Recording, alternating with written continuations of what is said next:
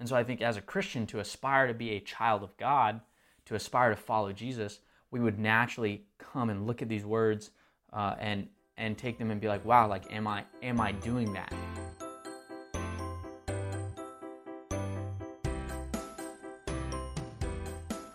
Hey guys, welcome to this week's episode of Absurdity. I'm so glad that you are joining us this week. This is probably the first topic that someone has come to me with that I haven't really explored.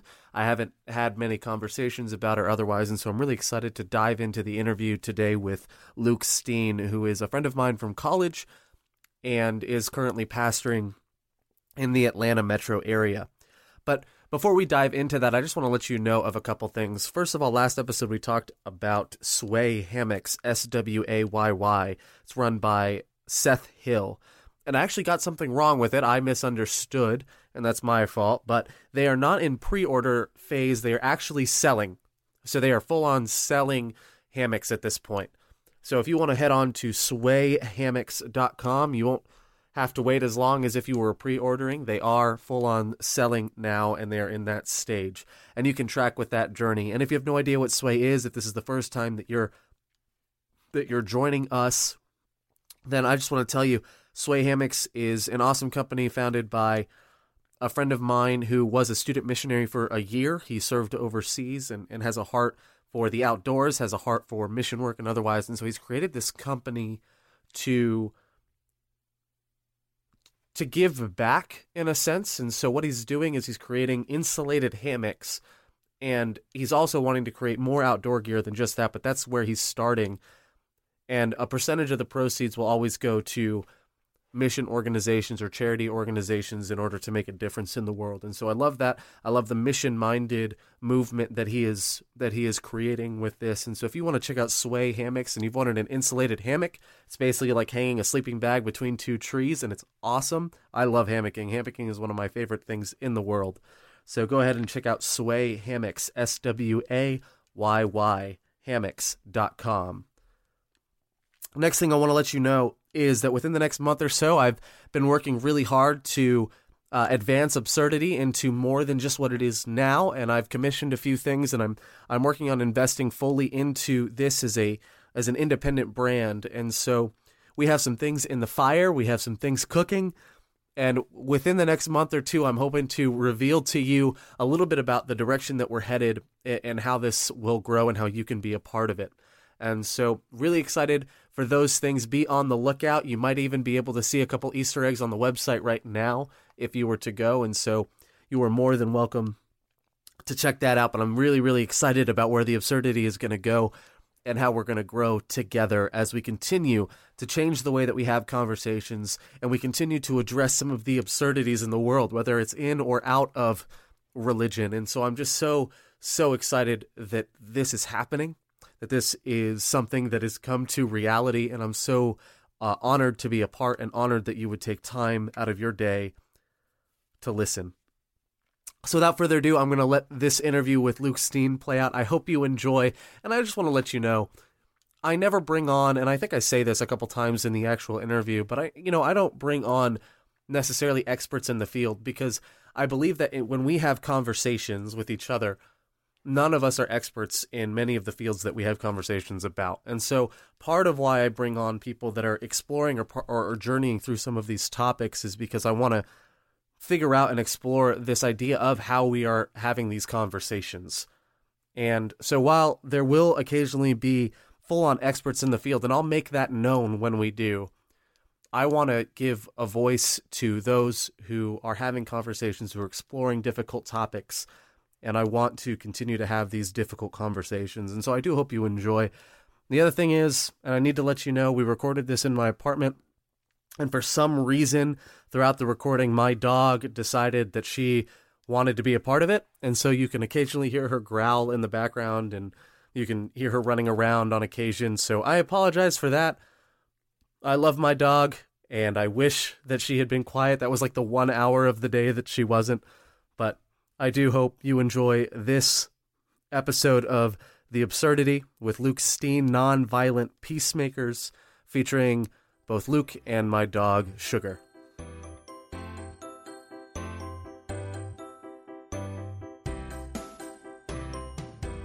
All right, hey guys, I am here with Luke Steen. We are sitting in my apartment, so you may get a little bit of echo, and that's just because it's not acoustically treated. That's okay. I am super excited about the conversation we're going to have today about nonviolent peacemaking alongside a man from Texas who is a hockey player. So this is going to be interesting. But Luke, go ahead and tell us about yourself. Uh, who are you? What do you do? Where are you from? All that jazz. Yeah, yeah. So first, I just want to thank you for letting me come and be on your podcast. You're welcome. Um, I think it's pretty pretty cool what you're doing. Uh, listened to a couple of them uh, and think, you know, wow, this is this is something definitely that uh, that is needed. Uh, some of the conversations that you're having. Um, yeah, I'm. Uh, my name is Luke Steen. I'm a pastor in Marietta, Georgia, at the Marietta Adventist Church.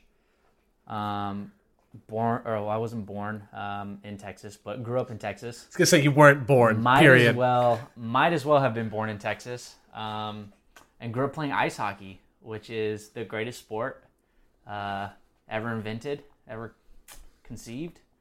Um, yeah, and that's, that's pretty much me. How long? Uh, how long have you been pastoring? I've been pastoring officially since August 1. Okay, so perfect. We're both veterans. Yes. We've both been in this for so long. Yes. Me for a little over a year, and you for a little over two months. So Tenured. we are we are good to go. We Yeah. are the authorities in this field for sure. Know everything. I mean, yeah, that's been, we've known everything since college, really. if you if you want to really get down to it. So, Luke, what is what has been your journey to lead you all lead you to where you are now on on the topic of nonviolent peacemaking?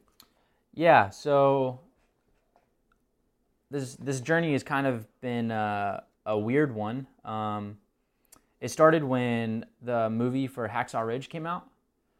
I was sitting in, in class, in my Greek class at, at university, and uh, I was talking with a student about about guns and gun control and, and those sort of issues. And and uh, Hacksaw Ridge had, had just come out, and um, I was working with a with a local church to hand out tracts, um, a small booklet about the faith of Desmond Doss uh, at movie theaters, and and it was just really fascinating to me because one could argue that the reason he gets this Medal of Honor is because he was a non-combat or not not necessarily.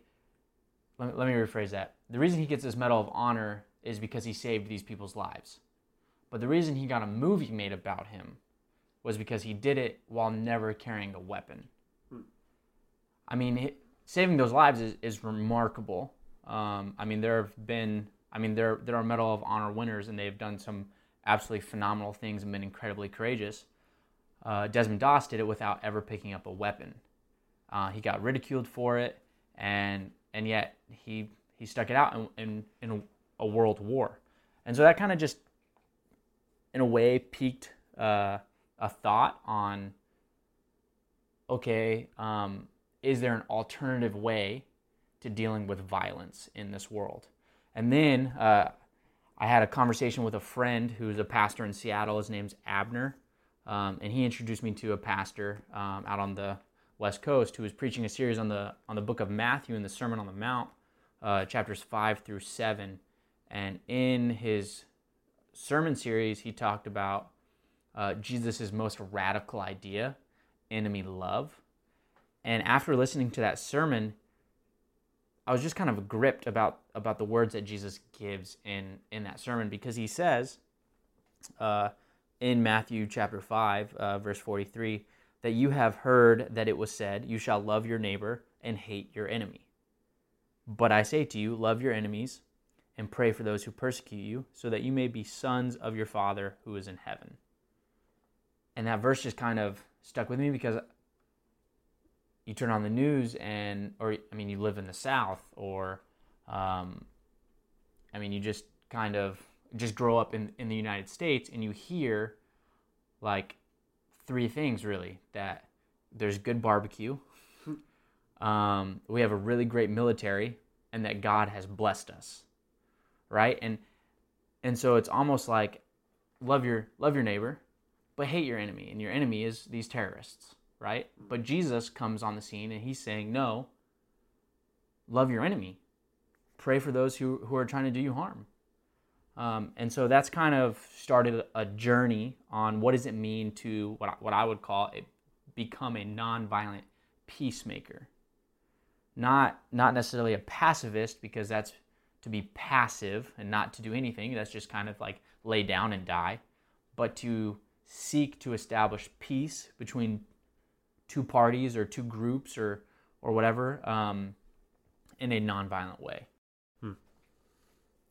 Man, I, you know, I've I've led a church for I've led two churches for over a year now. I've never picked up a weapon, and I can tell you sometimes you kind of want to, and I and I mean that in the nicest way possible. Someone's gonna probably call nine one one on me and be like, "There's a violent pastor on the loose." That's not what I mean. I just sometimes you're like, man, if I could just hit you on the head with some grace right now that would be that would be wonderful. Like if I could just get you to understand this and like get it through your thick skull, that would be great. And you realize like you have to find other other ways to teach it to them. Sometimes even just saying it bluntly to them isn't enough. Sometimes you have to keep kind of saying it and saying it and then they experience it themselves in some way and then it sinks in. And for you, it seems like your journey coincided with these things that you were being that you were encountering and it kind of hit you from two different ways whether it's watching the movies and then and then being exposed to the teachings of jesus this other way. And so i kind of like that that two worlds collide sort of thing and i i appreciate that journey a lot so thank you for sharing. Yeah. Um so you're on here to convince me of something as if i don't fully agree with you and maybe i do maybe i don't. I honestly don't know because this is the first time we're having this conversation really to this depth right? So your convince me of nonviolent peacemaking, of of that we should all be nonviolent peacemakers, that we should seek to to to live a life of nonviolence, and and you can you can clarify any of that as much as you want. But but so what is your current posture, right? Where where are you? Where's your starting point today? What what is the message you're saying? Yeah. So, I I mean I think it all just I think it all begins with uh, as as a Christian. Um, what does it what does it mean to be a Christian, right? And and I think if if if you're gonna give yourself, if you're gonna call yourself a Christian, then that that means that you want to be associated with the man Jesus of Nazareth, who, who was born, uh, grew up in in in Israel, right, in that that vicinity area, um, was crucified, and then his followers said he was he rose from the dead, right? You you're you're naturally associating yourself with with this man, right?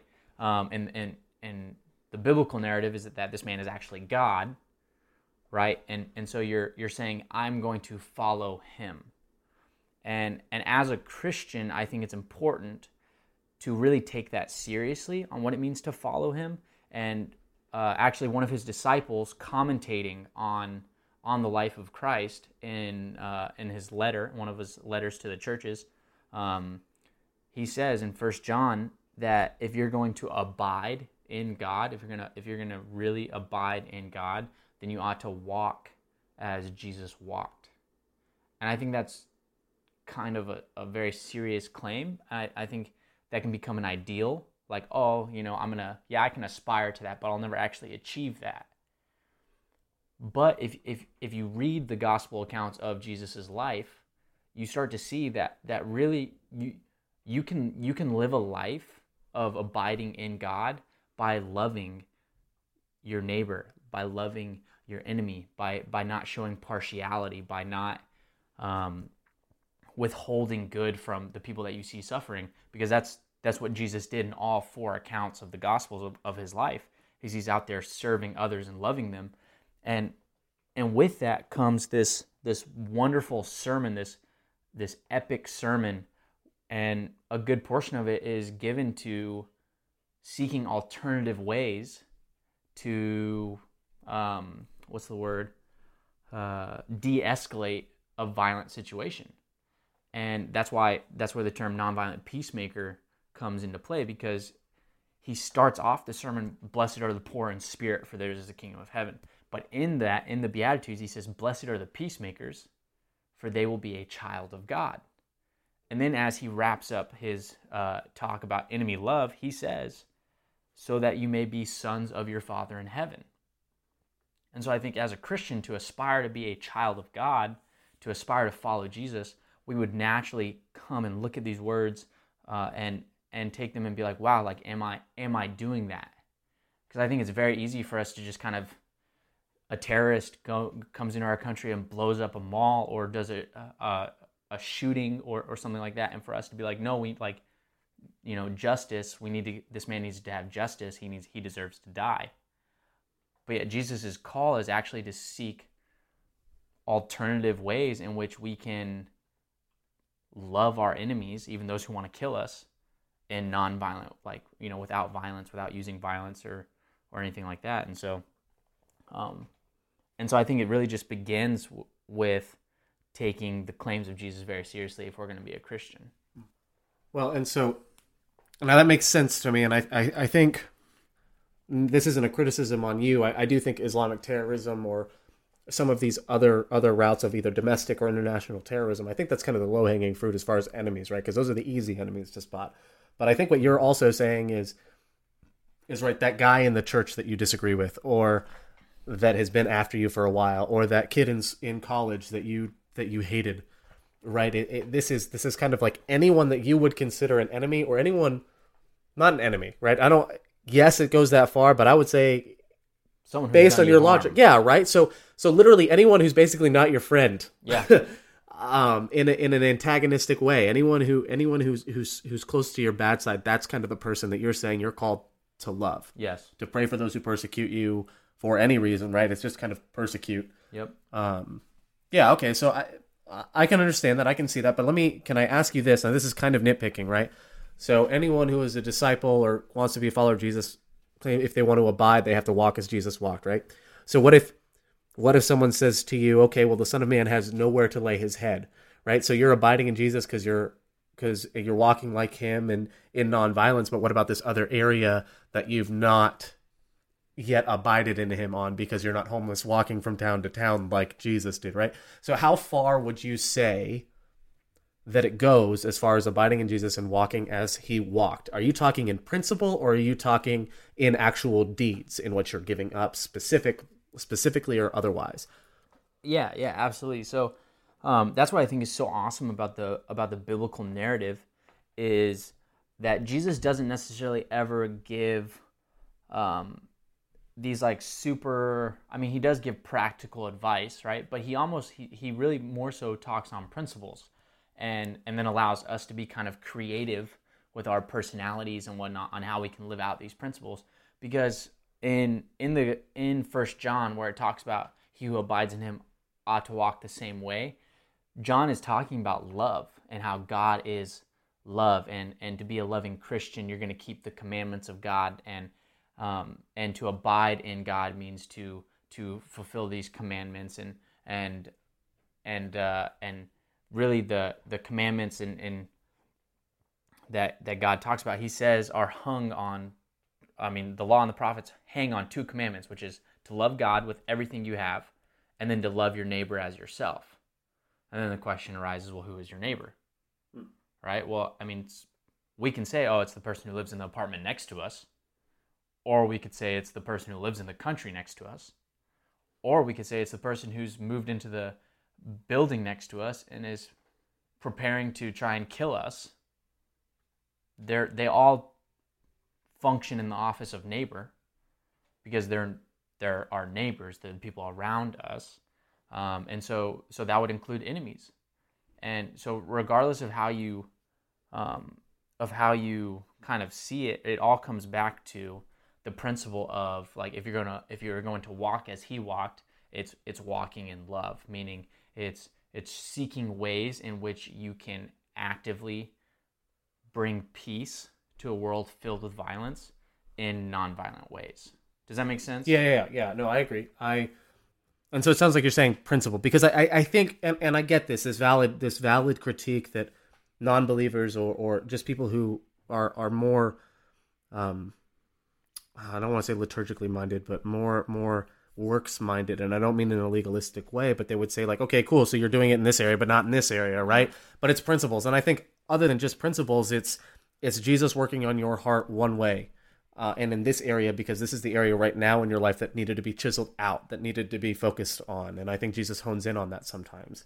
Uh, yeah, I think there are times where Jesus calls people just like he called the disciples, and they left everything and followed him, right? And they left everything, period. Yep. Um, but sometimes it's, all right, I need you to leave this one tiny thing before we can move on, and we need to baby step out of this.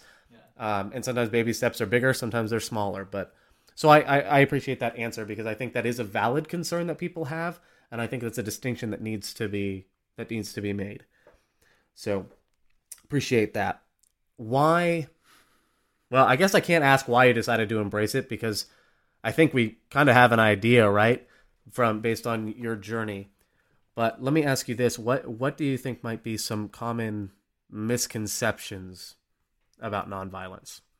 Yeah, I I think there are many misconceptions. I think that when when you when you kind of say that, oh, I'm a nonviolent advocate or or advocate, I'm a nonviolent peacemaker, or I'm a pacifist or something like that. People people tend to just assume that either you're a hippie, um, that you're you know this sort of mentality of make love, not war, um, or you're uh, you're just kind of like, oh, okay, like you're gonna just lay down and never not put up any type of any type of fight mm-hmm. you know if, if if i can use that word um and so like or oh you're against military you're like the west side baptist church um am i allowed to say that you mean Westboro Baptist Church? You said West Side Baptist Church.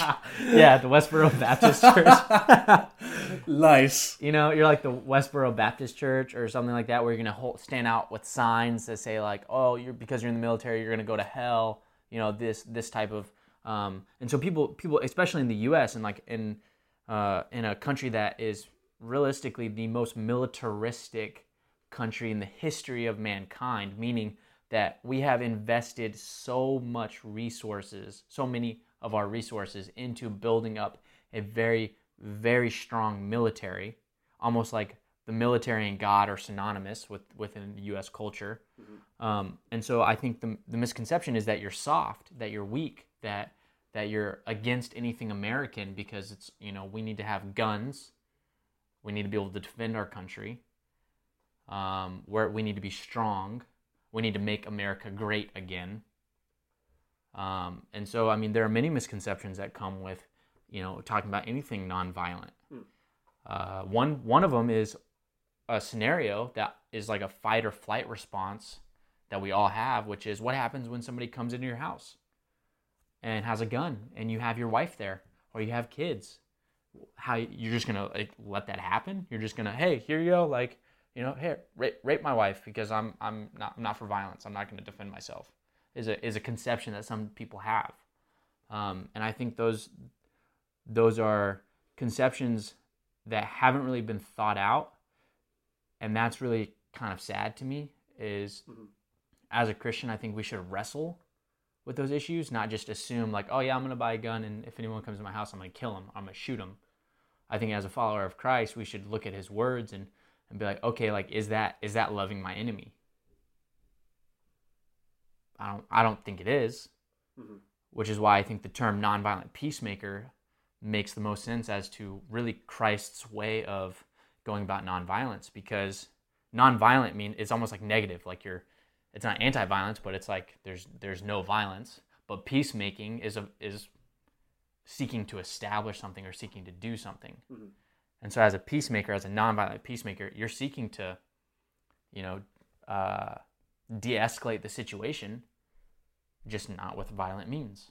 Mm-hmm. So, okay, let let let's dive in on this because I want to I want to press you on this, and and I and I do want to make this clear, just as a general thing on this podcast.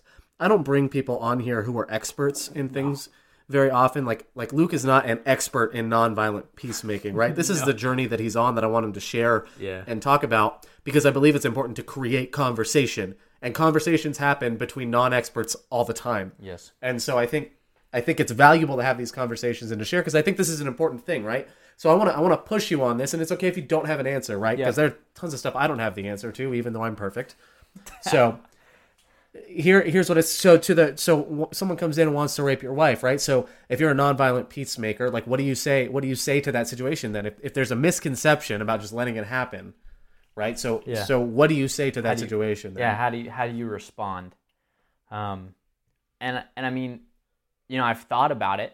Um, I mean, I when when Carissa and I were moving to Atlanta, I I did a lot of research into really safe areas to live in.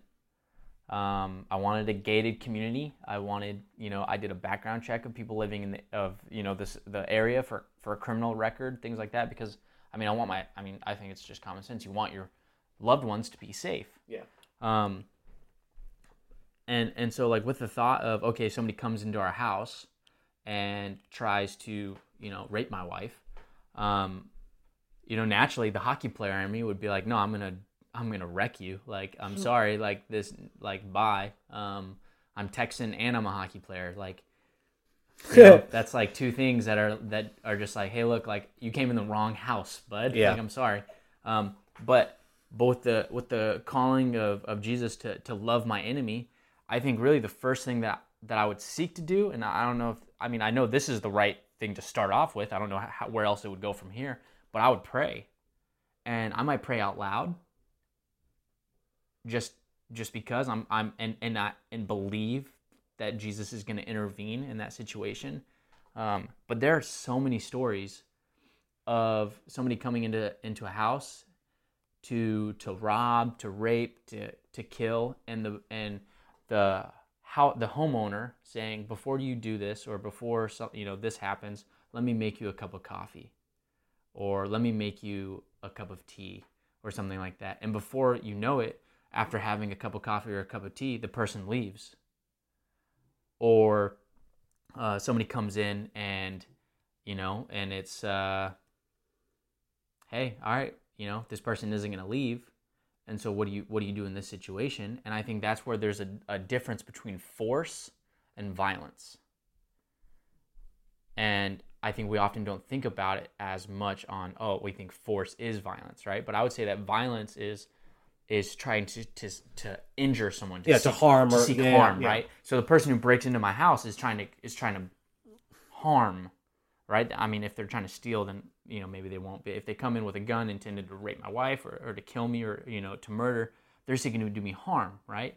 So in that situation then i i would hope that you know obviously i hope jesus would just intervene the person would leave i could have a bible study with them you know they come to christ they they get baptized like a week later you know praise praise jesus right? But if that doesn't happen and it just kind of seems like god is silent at the moment um if it comes down to it like you know i don't know what i would do you know do i hmm. jump at them and do i just try to defend So my- you're saying so so you're saying like using force to subdue is different.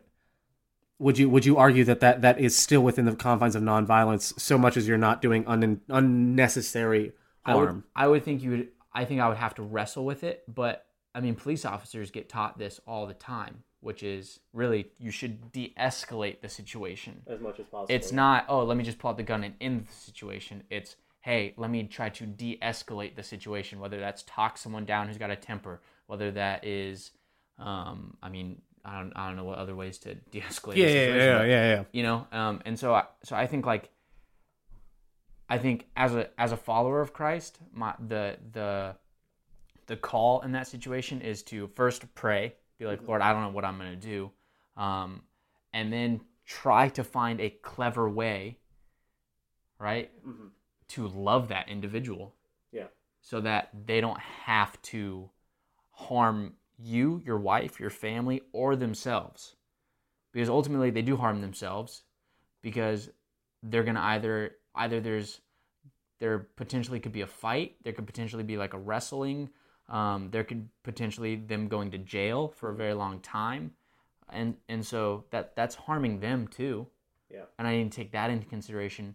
I also need to take into consideration what has brought them to this point. And and I mean I That's a lot to think about in I a half a second period, right? I don't Like, know. Like yeah, like and so I think like oh Jesus, I don't know I don't know what to do, but I think I would pray out loud.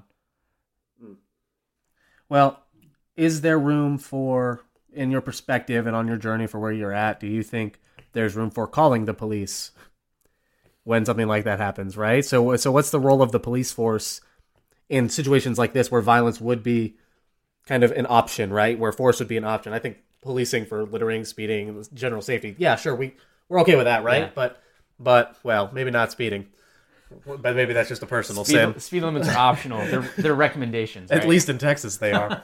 so right, but okay. So in this situation, someone breaks in your house, right? Like, like, uh, are you saying that we shouldn't call the police and just seek to de-escalate? Or are you saying we should de-escalate and call the police? Do you think police have Oh. no role in this? Like, okay, because I know that there's someone listening, and if they made it to this point and there's steam coming out of the ears, like, this Never is the call the police. Yeah, Never right. Like, so I think we're trying to be reasonable here. Yes, I, I, I do think we yes. are. I think but you, first because there's someone that's like, nope, my gun's already out. That First- dude is dead. first thing you do is is while you're praying you call the police i mean no i mean i yeah i think you definitely i mean that's Okay, that's what po- police exist for i know in our country they get a bad reputation and and there are definitely some some bad cops out there but there are those good cops Mm. and and they they do exist for a reason and even even jesus i mean or not it wasn't jesus john the baptist told them to be fair Yeah. you know, to do their job well. He didn't tell them, "Hey, quit," you know, quit being a, a soldier.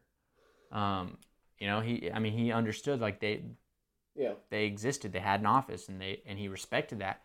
Um, and so I think, yeah, you call you call the police, and you hope that they get there before before you have to decide, okay, am I going to do force or are all my tactics of trying to make him coffee, pizza, whatever else I can think of in my fridge.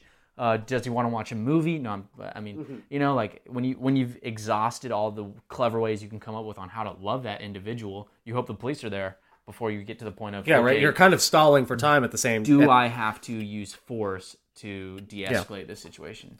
Okay. Um, let me say this now. What would you say to the Christian who's hearing this or otherwise, who's already had a home invasion, right? And they're they're they're sounding to this, right? Because you and I are kind of naive in that we haven't really had to deal with something like that. And a home invasion is Well, well. Let me me say, um, home invasion is an example here. We're not. This is just we're trying to make this as not as black and white as possible, but we're trying to give some tangible, Yep. real life scenarios that would happen. I guess, right? So, what do you say to the Christian who's hearing this, who agrees with you or whatever, but they've already been in the situation where someone's broken into their house, they've already given into that blind rage, and they've already either killed or hurt or or hurt someone because they're defending their family, right? Right? If you're saying that nonviolent peacemaking is the way to go, then it seems like implicitly you're saying that the other way to go is sinful. Um, and you can push me back on that if you want, but that's that's kind of what it sounds like. So to the person who's already been there, right? Yeah. Like they, like I see this kind of like the um the abstinence talk and we talk about how you must remain pure must remain pure must remain pure and we must remain abstinent and in the process we're kind of almost condemning those who are not pure quote unquote anymore because they've already made that decision once and and so in the process we're implicitly talking about those who've already given in what what do you say to them Yeah, so I think, I mean, I, I do think that in, in those situations, when you when you harm another individual, I do think you need to ask for forgiveness. Okay. Um, because I, I don't think it was God's ever intention for death to happen. I think the Bible is pretty clear that death is a result of sin, um, and so to or injury or violence as a result of sin, and so to partake in violence or you know killing or, or whatever is is really a sinful act. Whether people want to try to water it down or whatever there there was never never was it intended for there to be death or violence or anything like that. And so i do think that those acts are sinful. Um, i think dietrich bonhoeffer wrestled with that when he was uh, trying to grasp does does he try to help with the assassination of hitler? Does he not? Um, but i do think that god is merciful. You know and, and the bible talked about repentance which is essentially to turn the other way. And so i do think i do think some repentance needs to come as a result of that just because i think if we're going to take following jesus seriously then we need to seek to do so in a nonviolent peacemaking manner So yeah, so you're saying like I'm not, you know, we're not condemning you if you've already done this, but it sounds like sounds like what you're saying is like if you've done it, yeah, it wasn't the most ideal thing, and it may have been for what you knew at the time, but just because that's the case doesn't mean that it's okay. There's a lot of stuff that I've done that I thought was the best at the time, and I look back and I'm like, man, I should never have done that. Yeah. And so I ask for repent. I, I repent. I ask for forgiveness and otherwise. So you're kind of putting it on that level of Yes. saying, look, it's there, and I'm not gonna I'm not gonna hate you for it. I'm not gonna cast you out of the church for it Yes. But I I think there needs to be a change of heart to say is okay. So does that is that Yeah, yeah. Okay. And and I mean, I think I think that you know if somebody's coming into your house and and you did have a gun and um and you ended up you know in self-defense um killing the individual you know i i mean that's a tough situation Yeah. to to deal with Yeah. and and i mean who knows what that does to to you as an individual to to have to to deal with the fact that like you have taken another individual's life. And i think jesus is is very clear on like him being present and being by your side whenever you're grieving or whenever you're going through hardships or or things like that or not knowing how to deal with emotions. Um and and so i i, I definitely think that you know there are situations where you're just like hey i didn't know what to do. I don't know what to do. You know and so i just i just acted um but i think as a, as a follower of christ uh, i think that that when, when he works in your heart when he comes and he lives in your heart you start to feel for your neighbors for your enemies for for people's lives in general uh, because you ultimately want them to know how how wonderfully uh, loved they are by by the person that you follow by the god that you serve Gotcha. Um, you know, I think there's one more, and, and I'm going to speak to this one. I think um, there's one more thing that that I think comes up, and that's there are people. I have friends in my life that have said this to me too. There are people that just say when something like that happens, like I just go into this blind rage, right? So like the the picture we've painted is you're sitting in your home and someone breaks in, but what about when you go home and you catch them already in the act of the rape or the act Yeah. of? I mean, there was a guy just released or just just acquitted earlier no one no criminal charges because he walked in and saw someone raping his four year old daughter and he killed them he just went into a blind rage. Yeah. And i get it like it's your it's your daughter and and i don't have a daughter i have a dog and yeah they're not comparable in that respect. Yeah. to some people they might be to me i i i love my dog she's a member of my family she is my only family here but they go into this blind rage and what i might say to that and maybe you will agree or disagree with this is to say like look if you know that you are someone that goes into a blind rage when something like this happens and you just see red and that's it and you just act like that's a heart thing that you need to deal with. You're saying like i can't control it i can't control it. Well yeah that's why you follow jesus who teaches you to control who teaches who turns you away from those things and otherwise. And so i think if you're someone that just sees red a lot and you have a temper problem or otherwise like you need to see that that those violent temptations in your heart are something to repent or, or turn away from. So i don't i don't know if you agree or disagree with that but uh, that, that's what i would say even as a pastor just period even outside of this conversation if you know that you would give into a blind rage that's a sign that's a problem Yeah, I think that, I mean, you know, first off, how tough is it to walk in on a situation like that, you know? Um, and I mean, there, there, there are these stories out there of just some complete atrocities. Uh, you know, I mean, uh, for a kid, first off, just for a kid to deal, to go through anything, and most of the time it's a family member, most of the time it's a close relative. I mean, those things are just sickening to to you know to your stomach because a kid is so defenseless you know so vulnerable.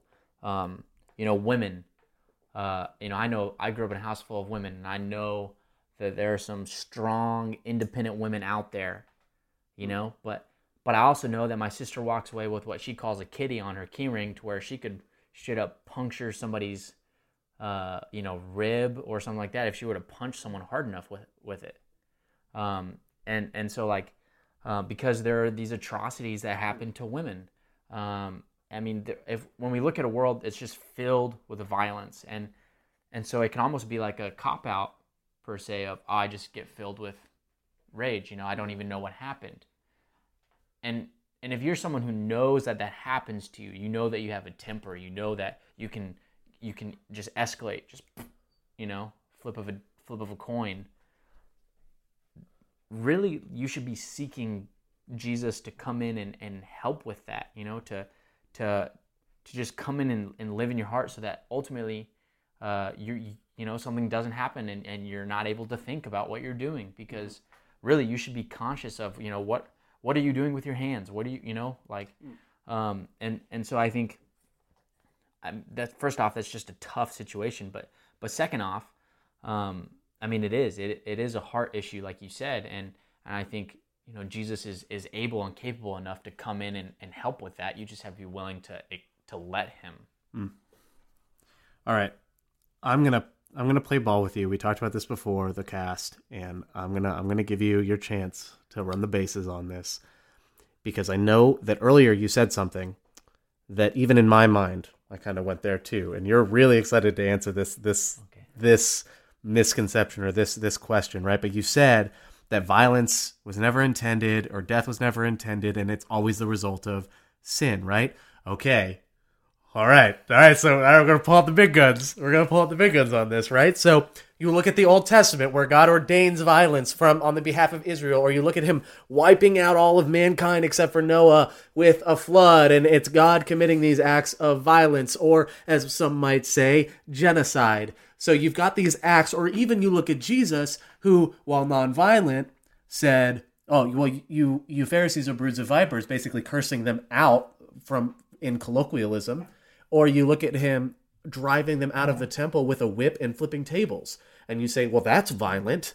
Right now, I think that one's more covered by the difference between harm and violence, but, or I mean, not harm, force and violence, but so so have a feel have the field day that you've wanted with this. How do you respond to the violent God of the Old Testament? Oh man, I mean, how much time do we have? No, I mean, it, first off, um, it's never smart to try to answer for God. Um, I think Job's friends realized that at the end of Job when when God just is kind of like, hey, all of your responses have have really not been an accurate portrayal of how I'm handling this situation because God had a full and for those of you not familiar with the with the book of Job, basically it starts out with Job is very blessed man by God. Satan goes to God and says, "Hey, um, the only reason he's serving you is because you bless him. If you take things from him, his family, his health, etc., then he's going to curse you to your face." And God says, "Okay, I will give you, I will give you the the authority to to take his family and his health and, and things like that." Um, and and Satan does that, and and Job never curses God, um, but Job's three friends come along and try to say that because because Job had done something bad, all these bad things were happening, and so at the end of the story, God comes back and uh, basically tells his three friends, "Hey, look, um, you trying to answer for me, you gave wrong answers, you weren't accurately per- portraying what I, how I was handling the situation because I knew the whole thing from the beginning."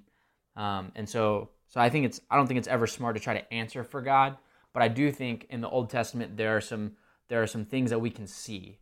Um, first off, we compare Israel in the Old Testament and what and what God has done through them, the same way that we as a as a country do things military or like you know with regarding the military.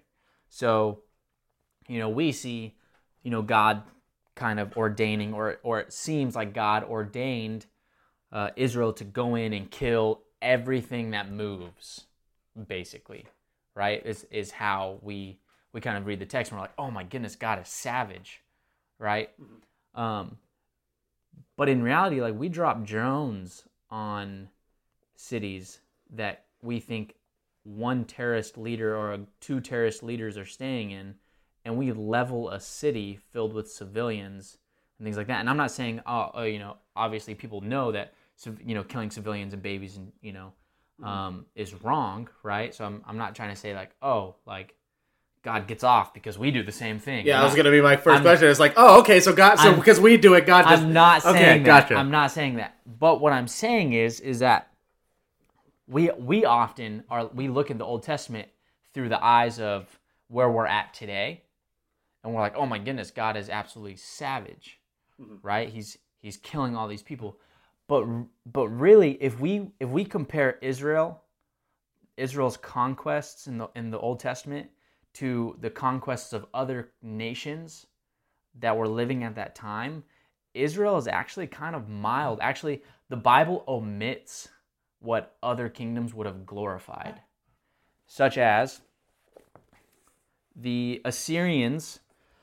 oh, he's bringing out the books. He's bringing out the big guns. Yeah, so so the Assyrians uh, were a kingdom by Israel, and uh, they were they were fairly violent. Um, and by fairly violent, I mean uh, they were super super violent because the Assyrian king Sennacherib um, he goes on this rant to describe his victory uh, after a battle. He says, uh, I cut their throats like lambs. I cut off their previous lives as one cuts a string.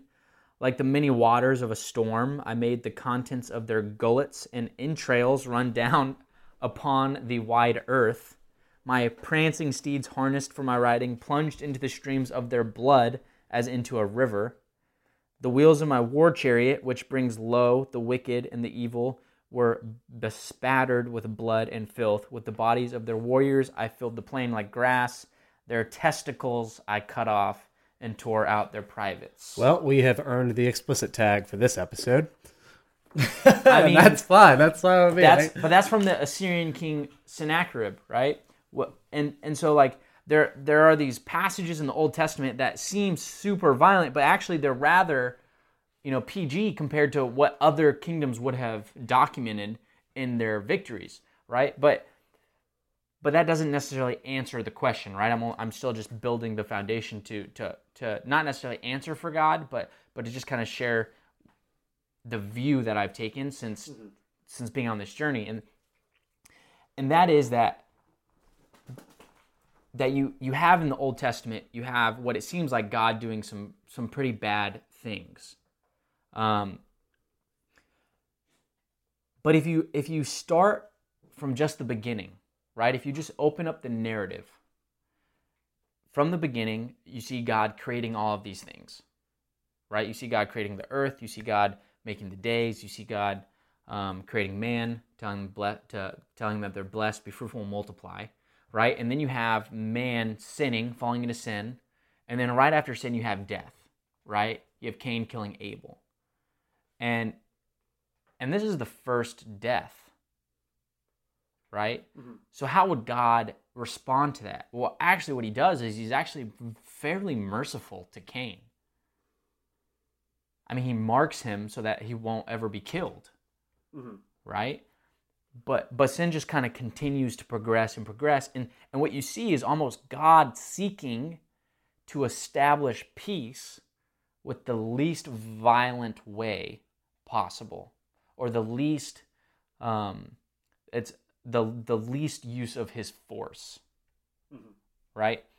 And then you and you read that through the Old Testament, and what you do is you start to see like God would would would have have like Gideon ready to go into battle, and then he minimizes Gideon's group. And then Gideon goes in and, and, and wins, right? You you have that time and time again where it's like, I mean, this, there's still violence, right? There's mm-hmm. still war, um, but God is God is doing it in a way that is so drastically different than any way that we would conceive, oh, let's go to war, right? Let's go fight a battle. Let's, you know, hey, let me make sure that I have the upper hand here. God is like, actually, you're gonna, you're if you're if you're going to do this, you're gonna do it in a way that is 100% known that it's only because of me being with you, right? Um, a second, a second thing is um, in the Old Testament is that you, yeah, you have these stories um, of where God says that He's going to run out and kill, kill everything that breathes, everything that you know, every woman, child, everything, whatever, right? If it's breathing, if it's if it's got cells, if it whatever, right? Kill it, massacre it.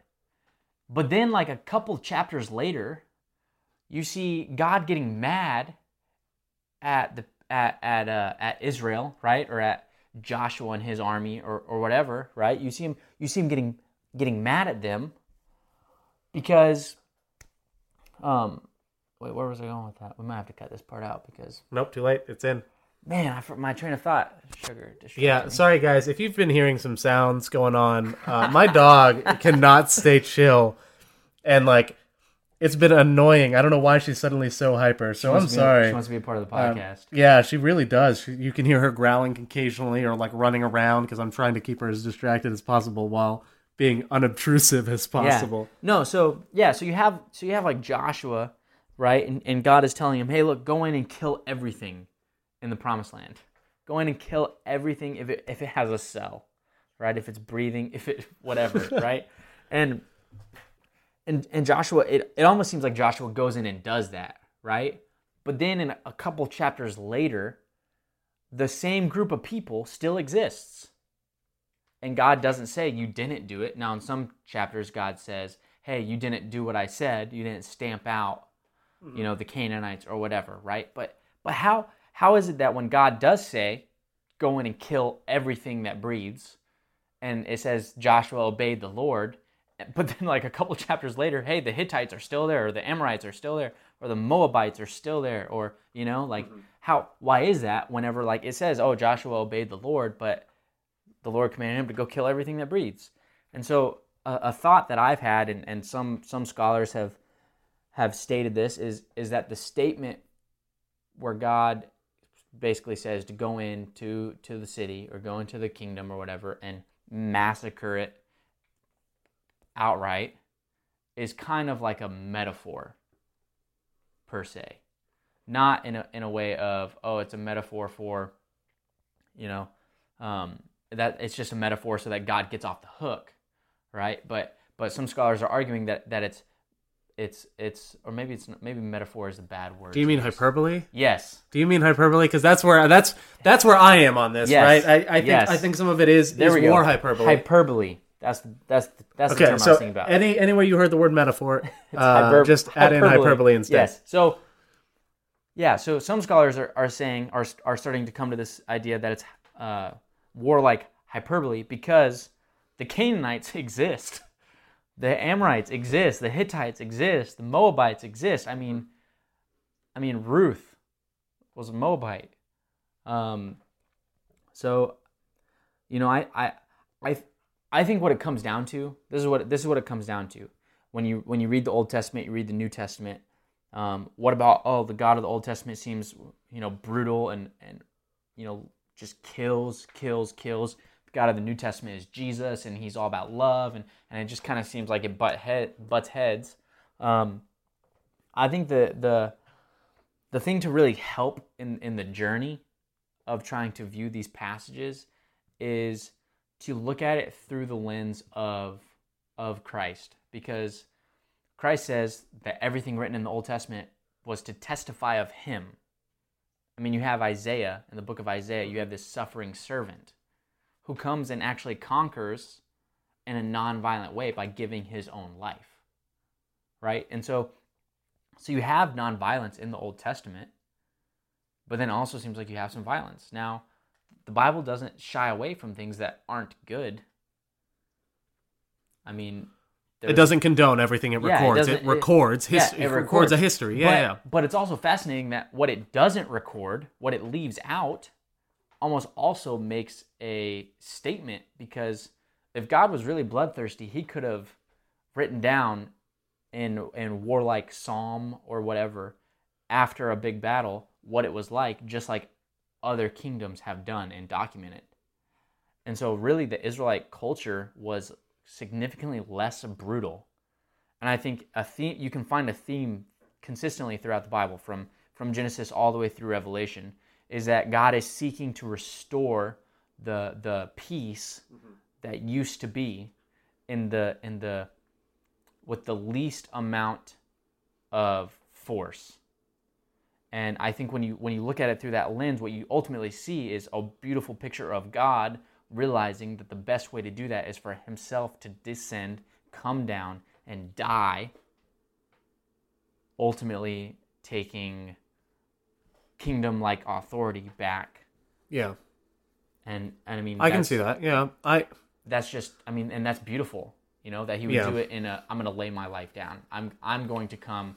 He could have at any time just, you know, yeah, he could have smote anyone he wanted exactly, at any point. At any, at any point. he could have Sodomed and Gomorrah at any any exactly any but ins- place. But instead, you know, he comes down and he dies. And, and an interesting point with with uh, you know, with with that is there is judgment in the Bible. There is a judgment theme Yeah.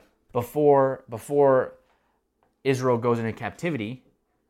God tells Abraham, "Hey, you know the um, the judgment or the iniquity of the Amorites is not yet complete." And I mean, and in Leviticus, I mean, it's a pretty neglected book uh, by your average everyday Bible reader, I mean, I myself don't really enjoy reading the book of Leviticus. I don't have a lawyer's brain. Um, I'm not that that way. But even in Leviticus, it said it gives reason for why the Amorites, why the Hittites, why the Canaanites were driven out, and it's because of their wickedness and their wicked deeds and, and things like that. And so I don't necessarily think we have to answer for God, but I but I think that there is a judgment theme, and, and ultimately God is judge, and He knows the biggest picture. He has the biggest picture.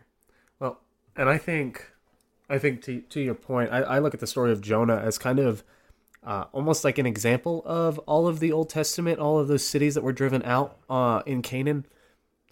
Because I, I look at the story of Jonah and he's called into this city Nineveh because in the Hebrew, literally, their evil has come up in God's face or before his nose, right? So it's right up in his face, and we're given the behind the scenes of that judgment, right? We're not given the behind the scenes of any judgment for any other city. We're given this tiny little snapshot.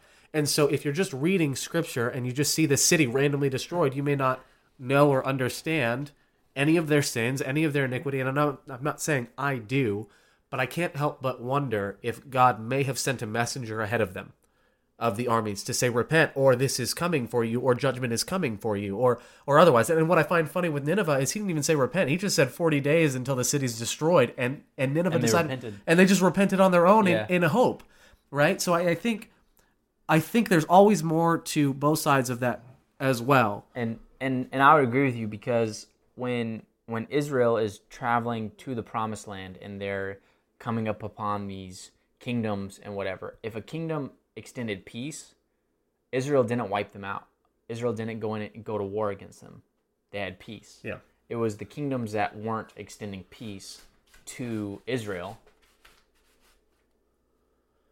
Oh man. Okay, so you you guys have to know. I just I that scared that scared the living daylights out of me. So we're we're by my front door, and all of a sudden I hear this scratching sound behind me, and this piece of this thing just emerges from my door.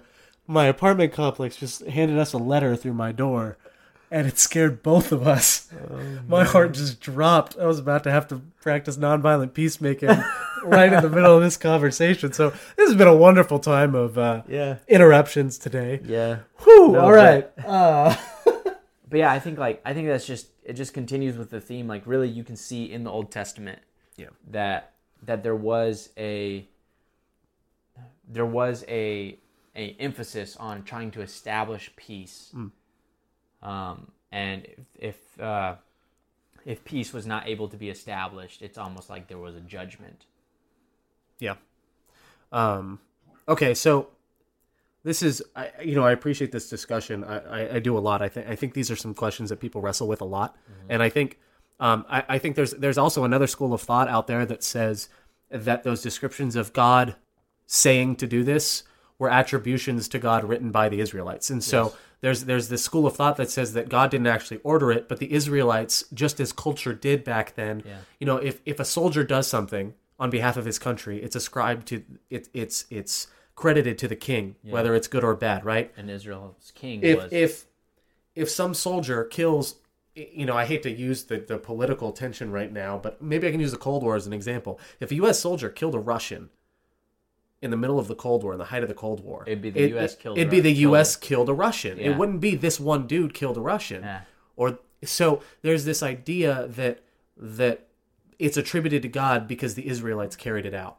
Um, and and that was how every culture was. If the Canaanites, if the Moabites, if any of these, Yeah. if the Babylonians did this, it's their gods that allowed them to do it, and it's attributed to them as a success. And so there is a school of thought out there that says that. Now I think that does open you up to some different implications, but the reason I bring that up is because I think it's okay to hold your Christian faith and still have some different schools of thought on this. And so that's okay. Um, and I'm sorry for my dog still growling. It just is what it is. So I, just want to I just want to encourage people with that as as well. So we've gone into this a bit. Let me ask you this: uh, for those who have uh, relatives or friends who are veterans, or for those who are veterans themselves, how can we how can we embrace nonviolence while paying proper honor and respect to those who have fought and died protecting us, right? Because it sounds like with this, we're saying like we don't want war, we don't want violence. We're saying that this is inherently sinful in and of itself. But what about a soldier who's just fighting because that's what he had to? What about those who were drafted and had no choice or or otherwise? Like, are we, you know, how how far does this go? Are we condemning them? Are we not? How do we how do we respond to those who have fought and died, paying respect for the sacrifice that they made, um, and still have this conversation? Yeah, I think, um, and I mean, and this is this is a difficult area because I mean, you don't you don't want to come across as unpatriotic. You don't want to come across as uh, being disrespectful to because people in the military they sacrifice a lot. Um, I mean, their families go through you know hardships when they're away, and, uh, and, and, you know there's just a whole bag of of things that they uh, that they sacrifice, and and so I think you know I think it's still as a follower of Jesus, I think we should. Um, I wouldn't necessarily say pay respect, but I think we should just, in general, be respectful to everyone. Okay. Um, I don't necessarily think we should honor soldiers more so than like the you know the garbage man, um, or you know the store clerk or anything like that. Because uh, you're gonna make enemies today. They're they're functioning in an office. I mean, now mm-hmm. granted they do sacrifice a lot, um, but um, regardless of uh, you know not talking about a draft, but they did sign up for it in a draft that's different, right? But if if they joined the military, they they understood the sacrifices they were making, right? Yeah. People who who are in the music business, who are professional artists, like they understand the sacrifice they make to be on the road all the time, if, if they have a family and the family can't go with them. Homeschooling mothers understand the sacrifice that they're making to mm-hmm. bring up their own children. You know, like we we tend to glamorize that sacrifice because we're Americans and to fight to defend our country is a very big honor, right? But there are people around this country who make tons of sacrifices every single day that don't get um, that don't necessarily get the notoriety that a soldier gets. Um, I do think as a Christian we should wrestle with the concept of being ordered to kill someone mm-hmm. if we're going to follow Jesus, I do think that we should really, really, really, really wrestle with that. And I wouldn't necessarily say, hey, don't go and join the military. I would just say, as an 18 year old, if you're going to join the military, as a Christian, I think you should be wrestling with the fact that one day you will be asked to potentially, you will potentially be asked to kill someone if you're, you know, uh, you know, going to see combat. Mm-hmm. Um, there are positions in the military that you that you won't. Um, you might be a part of something that ends up killing someone, um, a drone strike or you know something like that, right? But, um, but, but I do think we should be respectful. But I think we should be respectful for everyone and honor the sacrifices that that everyday people make. Um, how, when it comes to a draft, right? I think the whole point of being a nonviolent peacemaker is to seek ways to love your enemy. And I think it goes back to Desmond Doss. Desmond Doss didn't get drafted; he he joined. Mm-hmm. And he went and he did so, seeking to do it in the best way possible, uh, not wanting to, to take lives, but to save lives. And I think that's really powerful because ultimately we need to realize that like America will leave. America will, will, will die. America will stop existing at some point. Right. And so our, so yes, I, I, um, I'm very thankful to be in this country yes, I'm very thankful that that we have the ability to even engage in this dialogue and that we can talk about Jesus and and it can be broadcasted and, and all of those things. Um, and so I'm not saying that oh, you know, we need to just completely do away with our military or whatever. But I do think as a Christian, we should be seeking ways to love our enemies and not kill our enemies. Gotcha. So you and I right now to get a license to register to vote, you have to sign up for selective service. You have to sign up for the draft, right? So if someone, if if the if the government drafts you today, tomorrow, you get a letter that says you must sign up.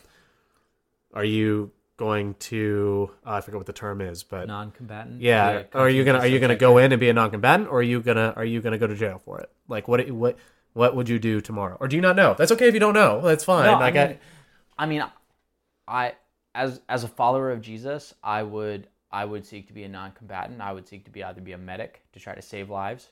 Um, but but only because my allegiance really is to Christ.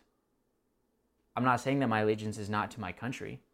So right? you're saying that being drafted or being in the military isn't necessarily against the calling of a Christian, but the the actions or behaviors you take I w- while I w- inside might be. I would say I'm I'm wrestling with Christians joining the military. I know that's kind of Yeah. you know, a, a It just issue. it always goes this way, so Yeah, it's fine. I think we kind should of, touch it's kind on of. A, I mean, it's kind of a sensitive issue. I'm wrestling with it, and not you know, right now I have I have friends who are in the military, you know, and um and I'm I don't think that in any way I'm disrespecting them, um because people know what they sign up for when they join the military. Um, I I have respect for them because they're my friends and they're individuals and they have a life, and I want them to know Jesus. I hope that they never have to kill someone so that they never have to go through that because I can't imagine what it would be like to know that you took somebody else's life, right? But I do think I do think that if we're going to take following Jesus seriously, that we should seek to walk the same way that he walked, and that is by loving even those who are our enemies because ultimately if if we die in the process, that's not the end for us. It's not. As a Christian, we have a we have a hope of everlasting life. And so for me to get fixated on this life is really not having faith that I'm going to have that that everlasting life. Um, and so if if it comes down to where I have to be imprisoned because of my faith, because I'm not willing to bear arms, I'm I'm I'd rather just go in and try to save lives.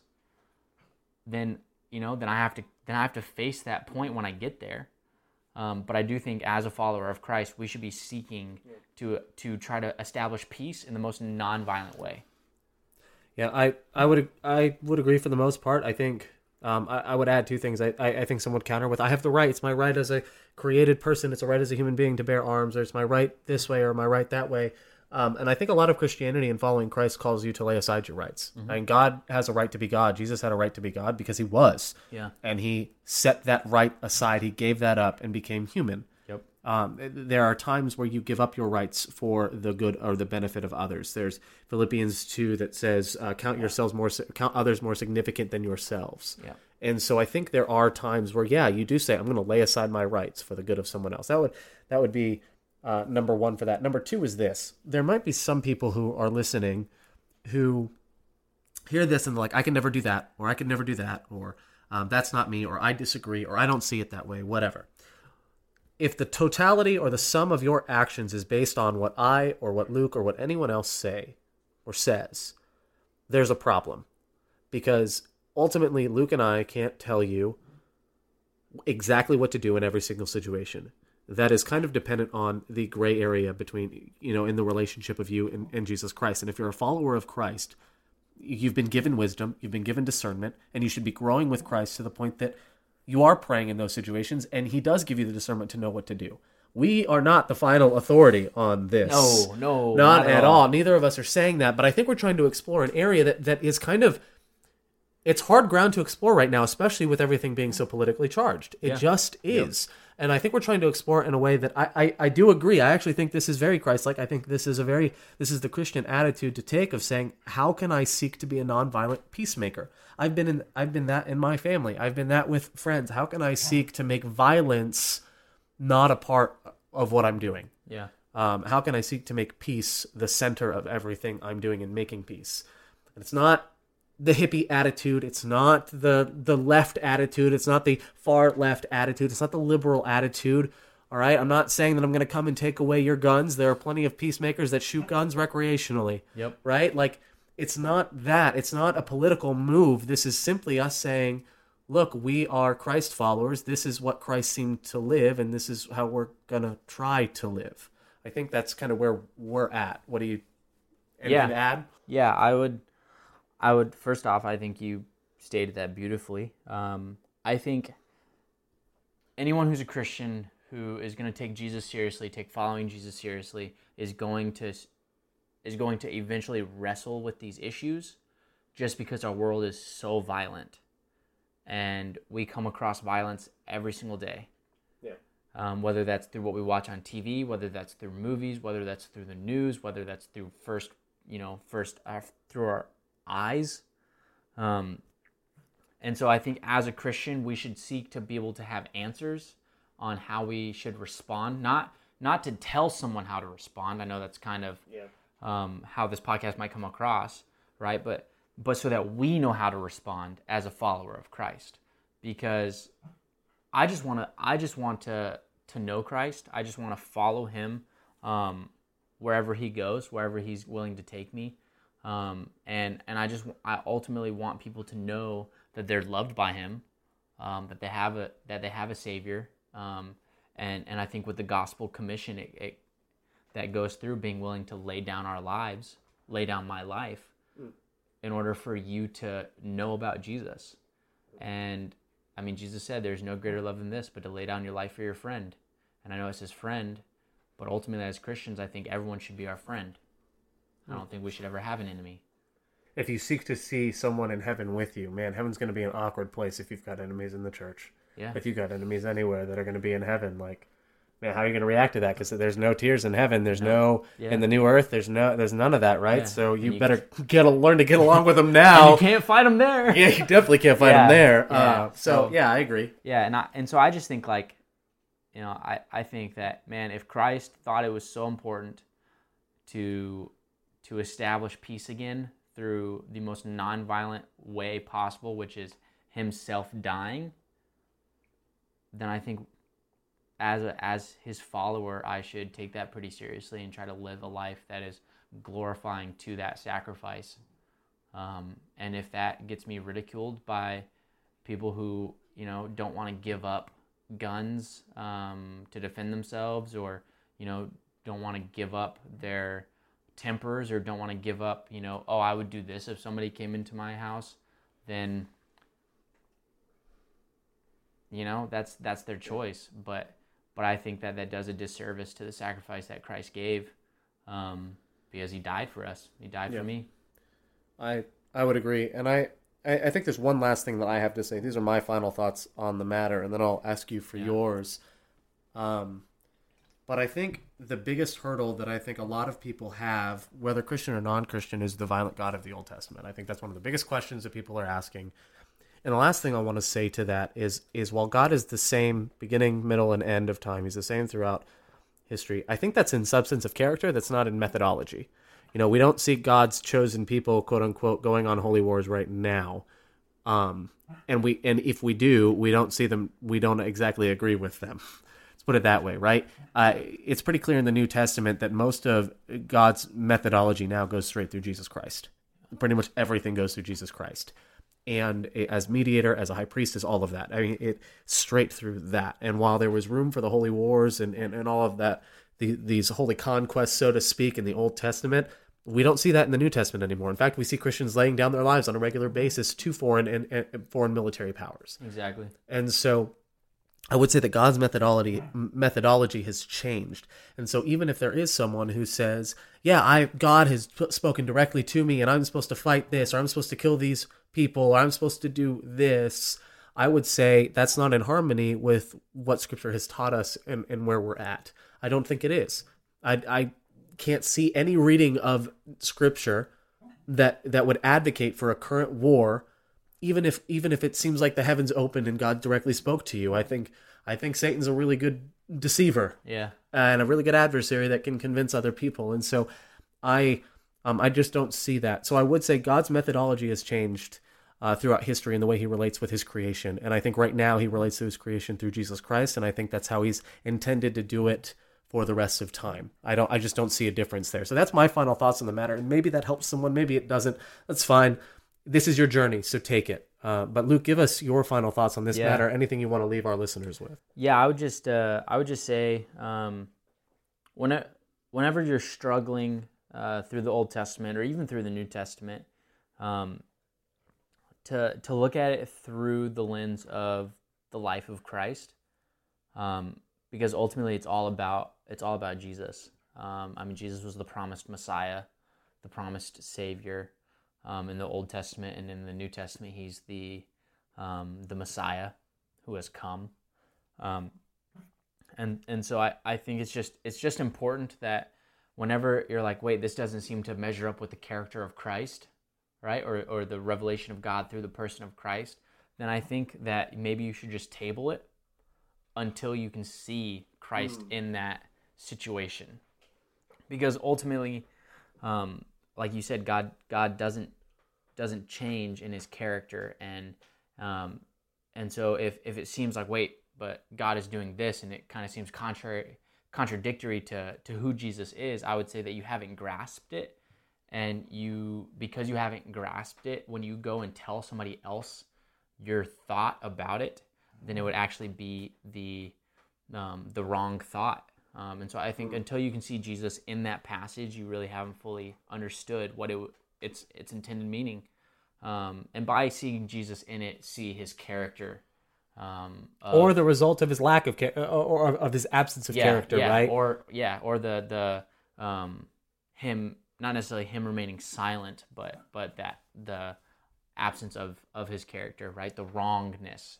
That yeah, Um, what happens when G- when people choose something other than Jesus? Yes, and and so um, and I think when you do that, you'll be you'll be in a pretty good spot. You'll be on your way to to truly wrestling with what does it mean to follow Christ in today's context, um, because ultimately that's what that's that's what as a Christian, I mean, I'm all about. I hope other Christians are all about because um, because to be a Christian means to just to simply follow Jesus, um, and and I just want to thank you for uh, for having me on your podcast.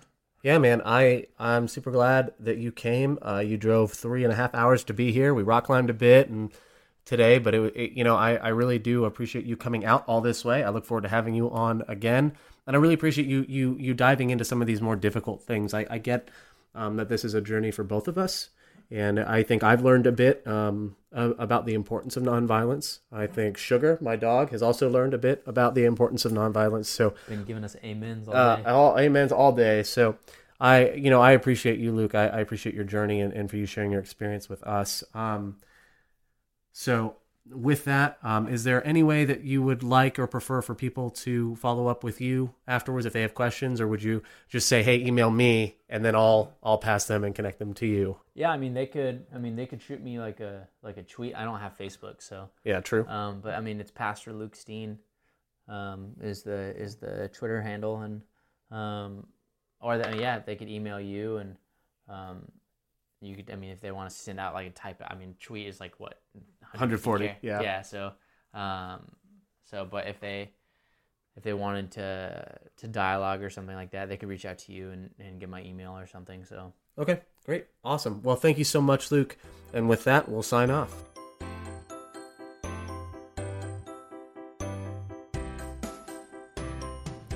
I am so thankful for Luke. I'm so thankful for that conversation that we got to have about nonviolent peacemaking, and I'm happy because even if you don't agree, even if even if you think that there is a place for violence in the Christian walk or whatever, I think at what this does is it gives us room to think. It gives us cause to think.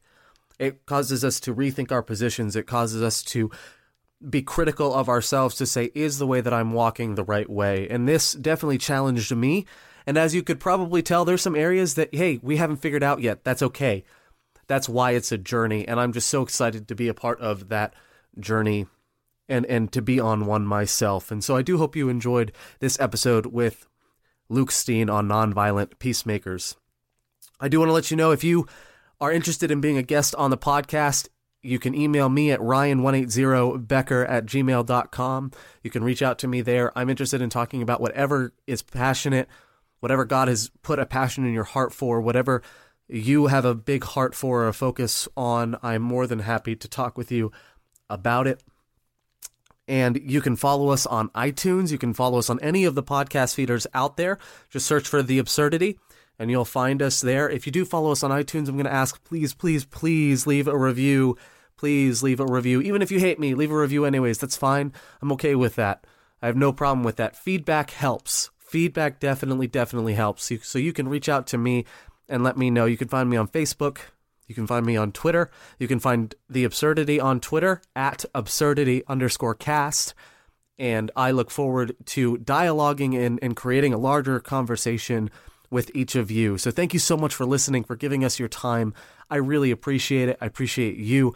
And I appreciate and I'm so excited for the future of absurdity and what is coming next. We'll see you next time.